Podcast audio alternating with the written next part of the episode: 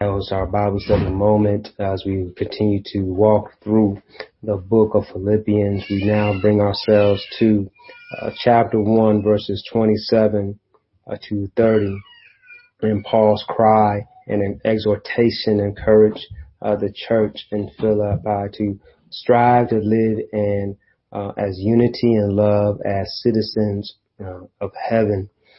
And uh, I believe it's definitely appropriate at this time as we are striving in our community uh, to see how we ought to live as loving, caring human beings, as citizens, realizing that we should be one, we should be united, uh, working together collectively for justice for all people to be treated equally and and seeing equity uh, in services being provided in our community.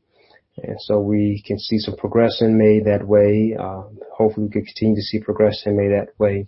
Uh, that justice truly can be blind and be fair. Uh, but one thing to be in mind that we can know as we are citizens of heaven, uh, that we serve a God who is just, uh, who is righteous, and may we look to Him for guidance and direction of what justice looks like, what peace looks like, what love looks like, uh, from the great example He's given us through our Lord and Savior, Jesus Christ. And so with that in mind, we want to pray and continue to study His Word, and may we continue to grow. Uh, Father, Lord, we ask you to continue to bring forth healing. Uh, we ask you continue to comfort us in this time of pain and discomfort. So many lives lost, uh, so many hurting. And Father, we just are desperate for healing, reconciliation. Uh, Father, we ask you to give us guidance and wisdom uh, that we can be the change agents for change. May this not be just a moment, but may this be a movement of change and revelation and healing happening that we can truly be a country of freedom and liberty. Help us, oh God, as we study your word to be open to see how we can walk out this truth, uh, walk out this gospel in our everyday lives. And may we be mindful, give you all the glory and give you all the honor. In Jesus' name, Lord, we pray. Amen. Our study as we look in Philippians uh, first chapter verses 27 uh, to 30. We'll read from the Living Translation as we begin to unpack uh, this uh, pericope, this, this verse, this passage uh, that Paul uh, writes in his letter, exhorting them, encouraging them as he started to move to the main movement of this letter.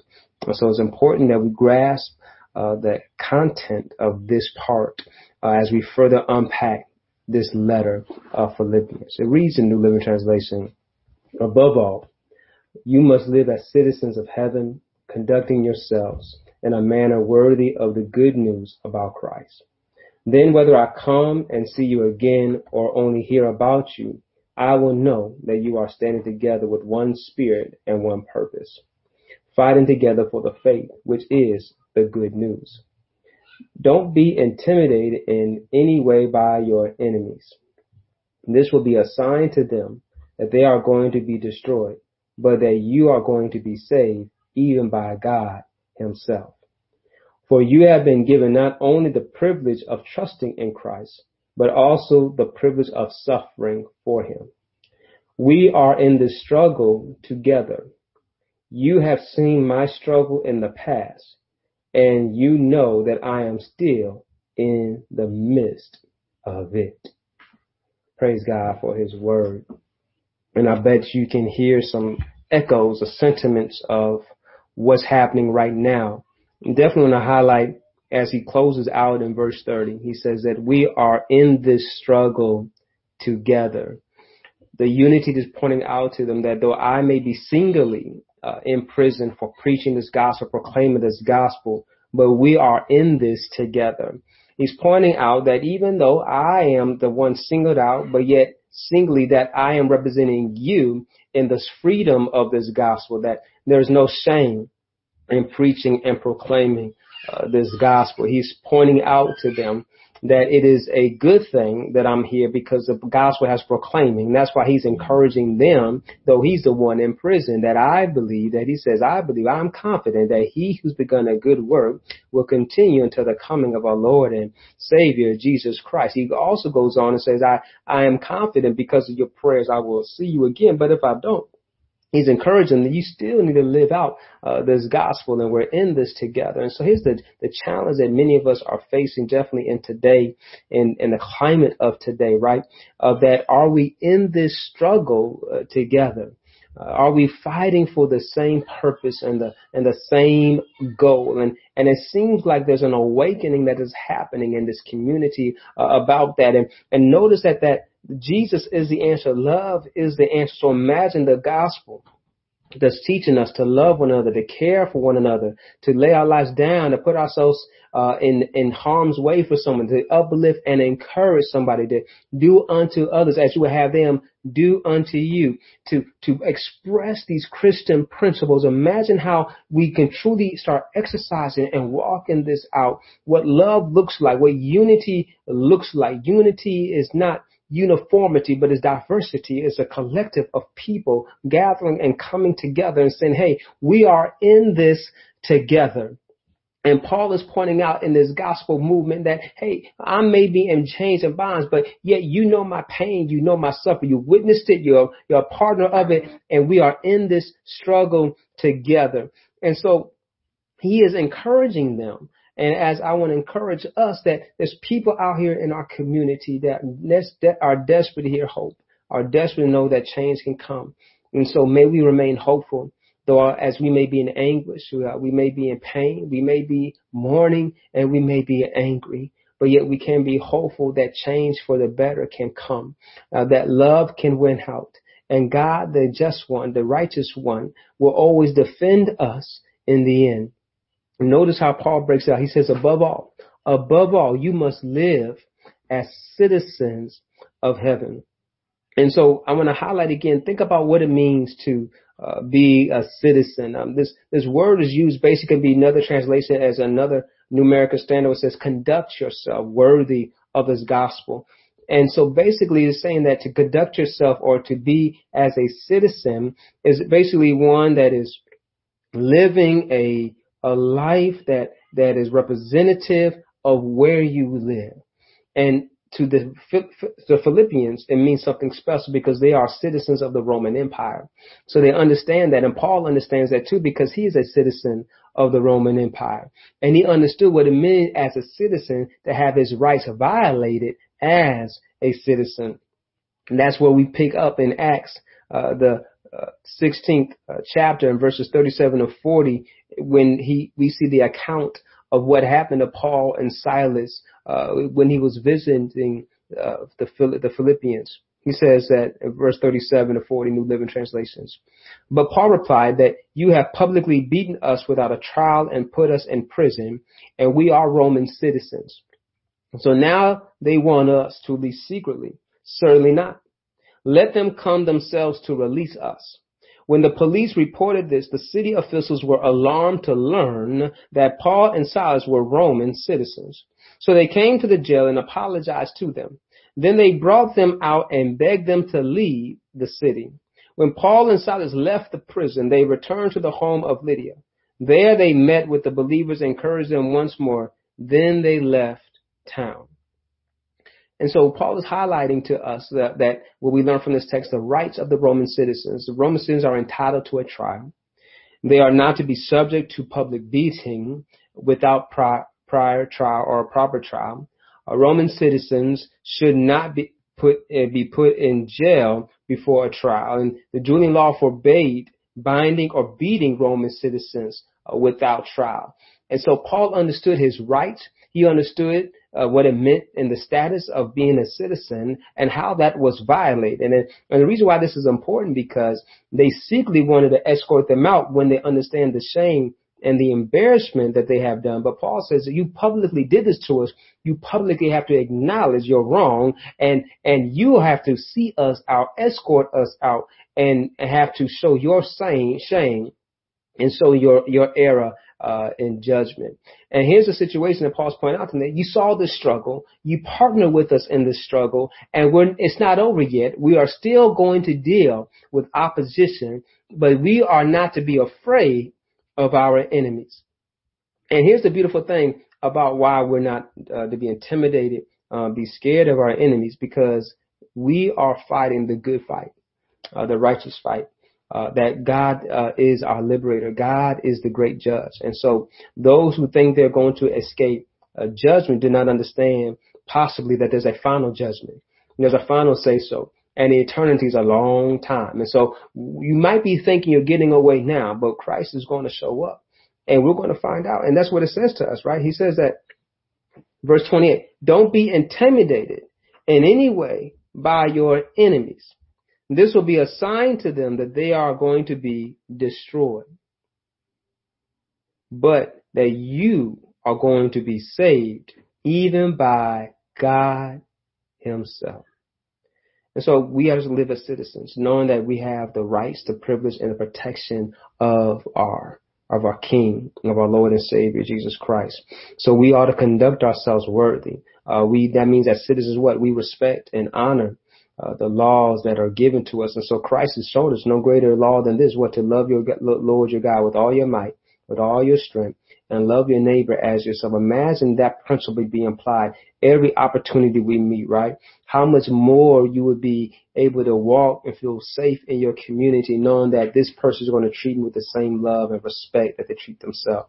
That I'm not going to be judged or discriminated because of the ethnicity or the way I dress or the way I talk or the way I come from to be understanding that love does not uh, judge and prejudge, but love is love. Love is that I will give you my best. Love is I will look out after you. And Paul's asking us to to uh, to grow in this gospel kingdom and and let God continue to work in us through us and and allow us to be His vessels of servants to serve and create. And so here's the situation that He's pointing out to us to help us to understand that we ought to have this as a first priority to only above all to live as citizens of heaven, to have our allegiance to the kingdom of God, to be about kingdom building principles and seeking a kingdom mindset. So living as Christians has heavenly qualities and these qualities are integrity. Paul points out, right? He says, uh, whether I show up or if I'm not there, I'm encouraged to still live with this integrity. Our God is always watching us. And we need to remind ourselves and our children and those who are watching that we need to be good role models of how we can make change in our community because they are going to learn that from us. So may we be good role models and realize that there's some, always somebody's watching and observing and we need to we need to show that and we need to have a, a quality of unity, right? To have one spirit, one mind, and one purpose. Uh, he, he says is that in that same verse, right, of verse 27, that we will stand together with one spirit and one purpose, fighting together for the faith, this good news. So that this quality of unity that we're going to fight together, we're going to be focusing on the same end, that we're working towards the same goal, how we ought to be focused on healing. Focus on justice. Focus on reconciliation. Focus on forgiving. Focus on the kingdom principles uh, that God is asking us to to be about. And then we have to be tenacious about this, this quality. Uh, that we have to be uh, persistent. We can't be giving up. Verse 28 of Philippians says, uh, first chapter says, don't be intimidated uh, in any way by your enemies. This will be a sign to them that they are going to be destroyed, but that you are going to be saved even by God himself. For you have been given not only the privilege of trusting in Christ, but also the privilege of suffering uh, for Him. And so we need to be encouraged that we are in this struggle together. You have seen my struggle in the past, and you know that I am still in the midst of it. And so he's pointing out that this tenacity that we have to continue to fight. We cannot give up. Uh, we got to keep our eyes on the prize. We got to continue to focus on what matters most and truly realize that love is going to win out. So we are on the winning side when we're standing for the gospel, proclaiming love and forgiveness and healing. And our actions can reflect that in, in, in diverse ways, in many ways. Everyone's action does not have to be the same, but our intent need to be the same and our movement will be the same. It will feel the same. And this is the challenge that we have uh, in this world is to be examples of for the kingdom of God. And so suffering is going to come. And so therefore we understand not only will we be redeemed, but also we have to suffer while we're here. And Jesus gives us this great encouragement of why we can be encouraged in our suffer from Matthew, the fifth chapter. uh, verses 11 and 12. It says, uh, God blesses you when people mock you and persecute you and lie about you and say all sorts of evil things against you because you are my followers. Be happy about it. Be very glad, for great reward awaits you in heaven. And remember, the ancient prophets were persecuted in the same way.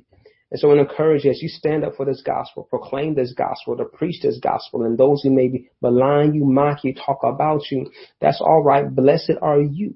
Uh, that are suffering uh, for the gospel's sake. Uh, great is your reward in heaven. And so may we remind ourselves that God is keeping good record. He is always watching. So when we move forward as citizens with integrity, with unity and tenacity.